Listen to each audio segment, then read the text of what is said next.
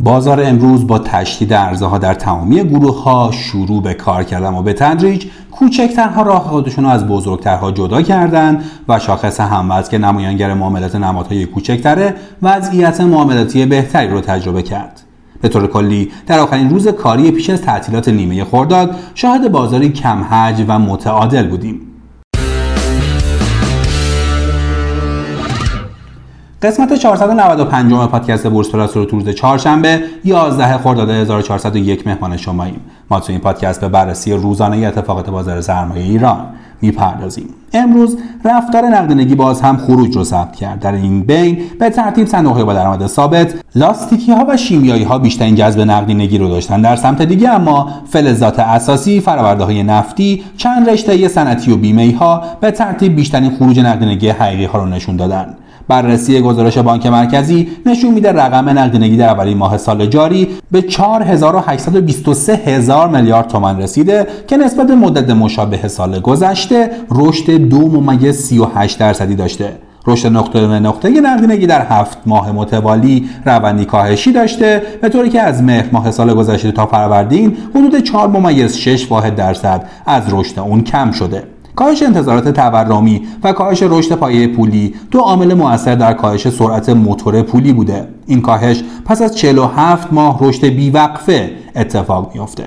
کارشناسان اقتصادی معتقدند که با توجه به اینکه ضریب تکاسر پول در بالاترین رقم خودشه و اضافه برداشت بانک ها از بانک مرکزی همچنان ادامه داره احتمالا عامل اصلی این کاهش نقدینگی به بالا بردن سپرده های غیر دیداری برمیگرده. اجبار بانک ها به خرید اوراق دولتی در کنار قفل شدن وامدهی بانک ها می‌تونه عاملی در جهت کاهش نقدینگی باشه. تداوم این مسئله خطر رکود اقتصادی رو بیشتر می‌کنه.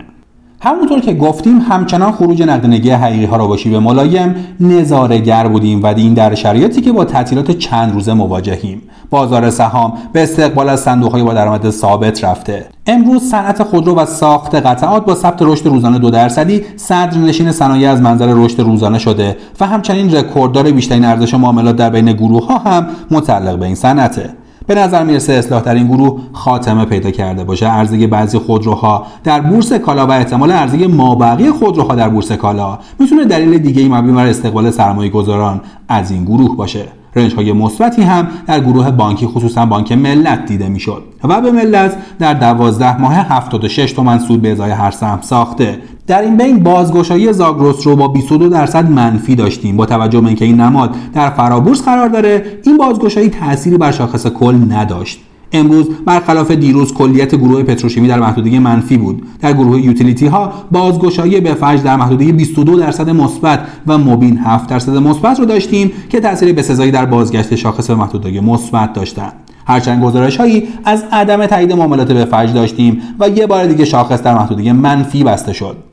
پایداری سود در این نوع نمادها در شرایط ابهام آلود فعلی یکی از مهمترین دلایل استقبال سرمایه گذاران از اونهاست.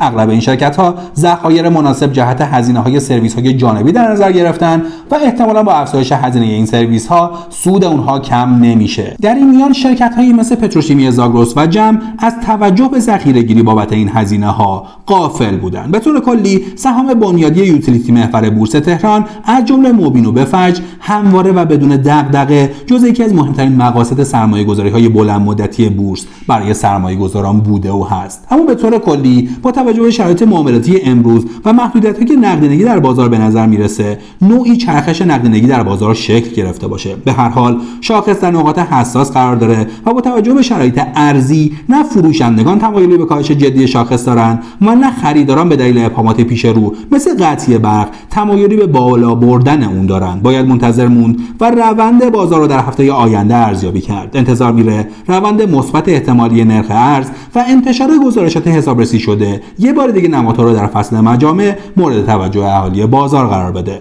هرچه میگذره گمانه ها در خصوص عدم احیای برجام تقویت میشه. در این شرایط دولت تصمیم گرفته تا اوراق ارزی با هدف جمعآوری ارزهای خانگی منتشر کنه. کارشناسان معتقدند که کارکرد این ابزار در شرایط فعلی بازخوردهای لازم و نداره و بالعکس سیگنال های نامساعد بودن شرایط ارزی رو منعکس می‌کنه. فارغ از این مسئله بانک مرکزی در سالهای گذشته با اقداماتی مثل مالیات بر سکه یا تبدیل با نرخ نامناسب در سپردههای ارزی نتونسته اعتماد بازار رو در این خصوص جلب کنه. حباب تقاضا در اسکناس دلار عدم تزریق درهم دبی اقدام عجولانه برای حذف ارز 4200 تومانی بدون آماده سازی زیر ها و مسائلی از این دست همه و همه نشون دهنده وزن بالای احتمال عدم احیای برجام رو نشون میده. به جرات میشه گفت حتی اگه برجام هم احیا بشه نمیشه امید زیادی به مزایای اقتصادی اون داشت. شاید برجام در بعد سیاسی اتفاقاتی رو رقم بزنه اما در بعد اقتصادی سالها طول می‌کشه که منابع اون رو ببینیم.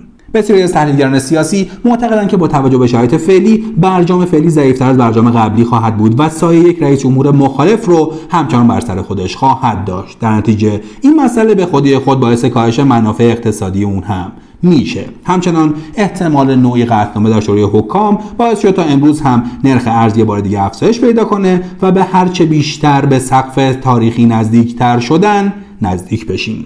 آژانس بین‌المللی انرژی اتمی گزارش نسبتا تندی در مورد فعالیت‌های هسته ایران منتشر کرده که اوضاع را به سمت تشنج سوق میده. اگر قطعنامه تصویب بشه احتمالا کار به شورای امنیت سازمان ملل و چه بسا به منشور هفتم سازمان ملل کشیده میشه. در صورت تحقق این سناریو تحریم‌های یکجانبه آمریکا به تحریم‌های بین‌المللی سازمان ملل متحد تبدیل میشن و همه کشورهای دنیا موظف به تبعیت از تحریم‌های سازمان ملل هستند البته با توجه به شرایط جنگ روسیه و اوکراین تحقق سناریوی فعلی کمی بعید به نظر می‌رسه اما به هر حال چنین انتظاری در بازار ارز شکل گرفته.